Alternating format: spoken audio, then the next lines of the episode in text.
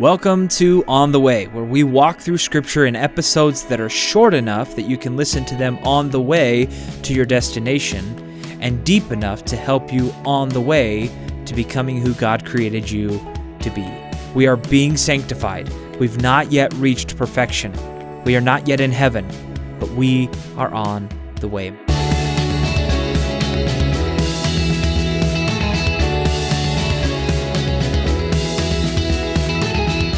Hey, welcome to episode 39 of On the Way. We're starting at the beginning of Luke 22 today.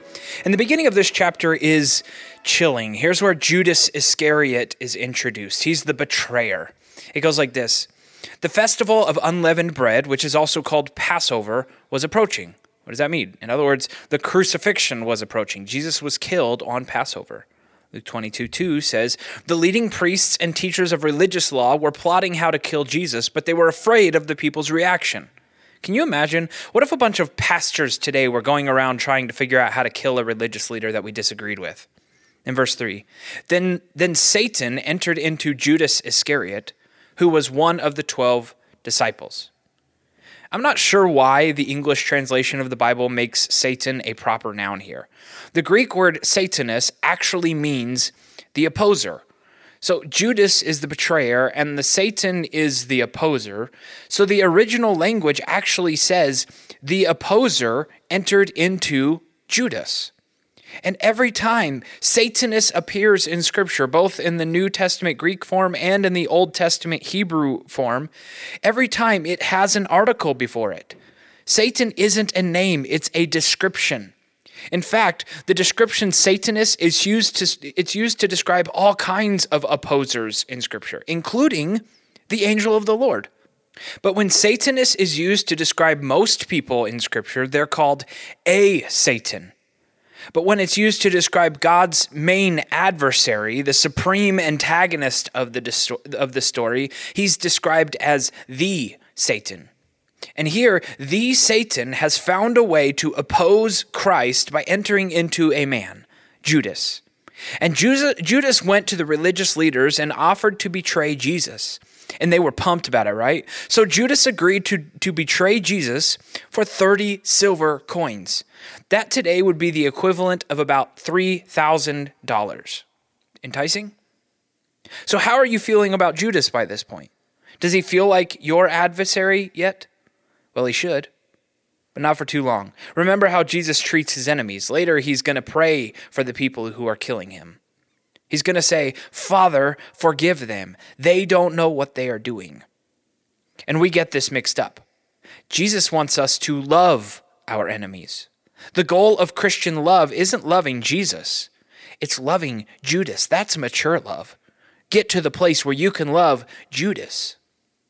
Then in verse 7, we read the story of the Last Supper. It's the famous communion meal, and for them, it's a very important meal. It's the beginning Passover meal, and the Passover meal is extensive. There's a whole schedule of eating, then drinking, and more eating, and more drinking, and more eating, and lots more drinking. It goes on for a long time. Then Jesus gives his disciples instructions about how to prepare for the meal. And when they sit down to eat, Jesus said, I have been very eager to eat this Passover meal with you before my suffering begins. For I tell you now that I won't eat this meal again until its meaning is fulfilled in the kingdom of God. Luke 22 15.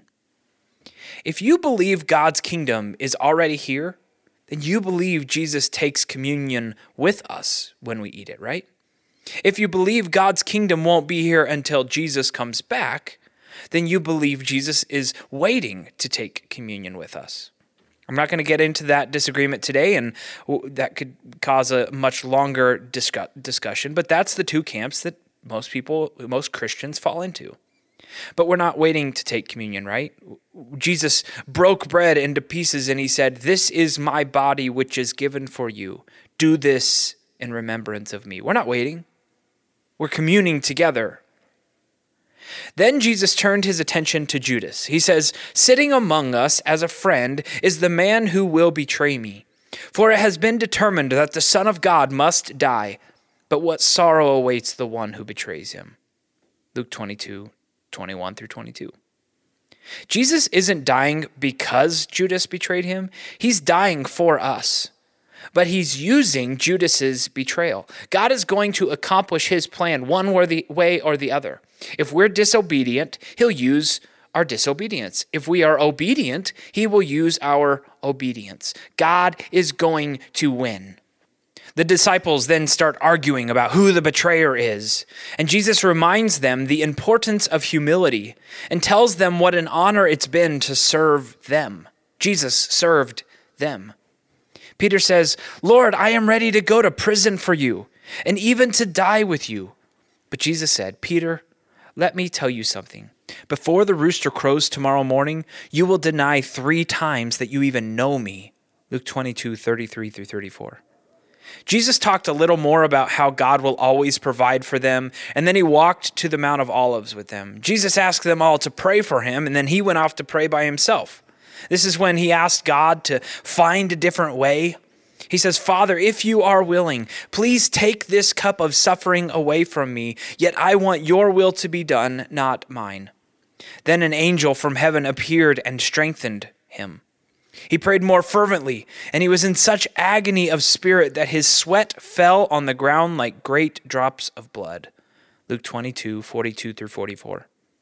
Then he returned to the disciples, and as he's waking them up, soldiers led by Judas came to arrest Jesus.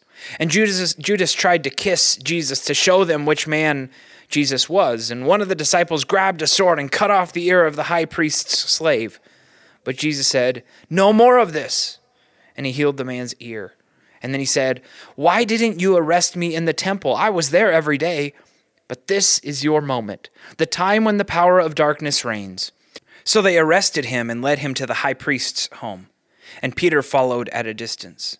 The guards lit a fire in the middle of the courtyard and sat around it, and Peter joined them there. Luke 22, 53 through 55. Over the next few hours, three people asked Peter if he was a follower of Christ, and he denied it every time. A rooster crowed.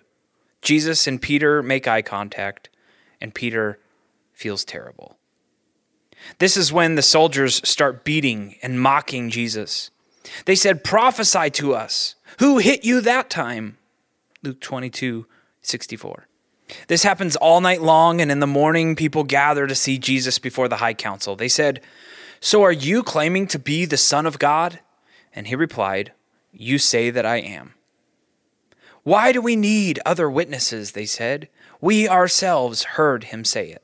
Luke 22, 70 through 71. Then we get to the long dreaded passage, chapter 23. Jesus stands before Pilate and before Herod, and neither of them can find a reason to sentence Jesus to death, but the religious leaders conspire and begin to riot. Three times Pilate said that he was going to release Jesus, but every time the religious riot demanded that he release Barabbas and kill Jesus. Barabbas was in prison for taking part in an insurrection in Jerusalem against the government and for murder. Yet these so called men of God take his side over the man who healed so many people.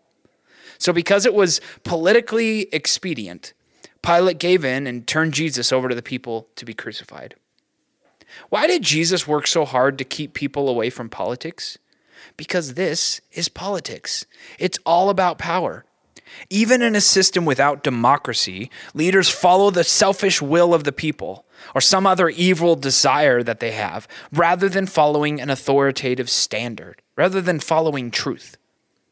Our standard isn't what's popular, what we feel like, or, or what we want. Our standard is God, it's truth.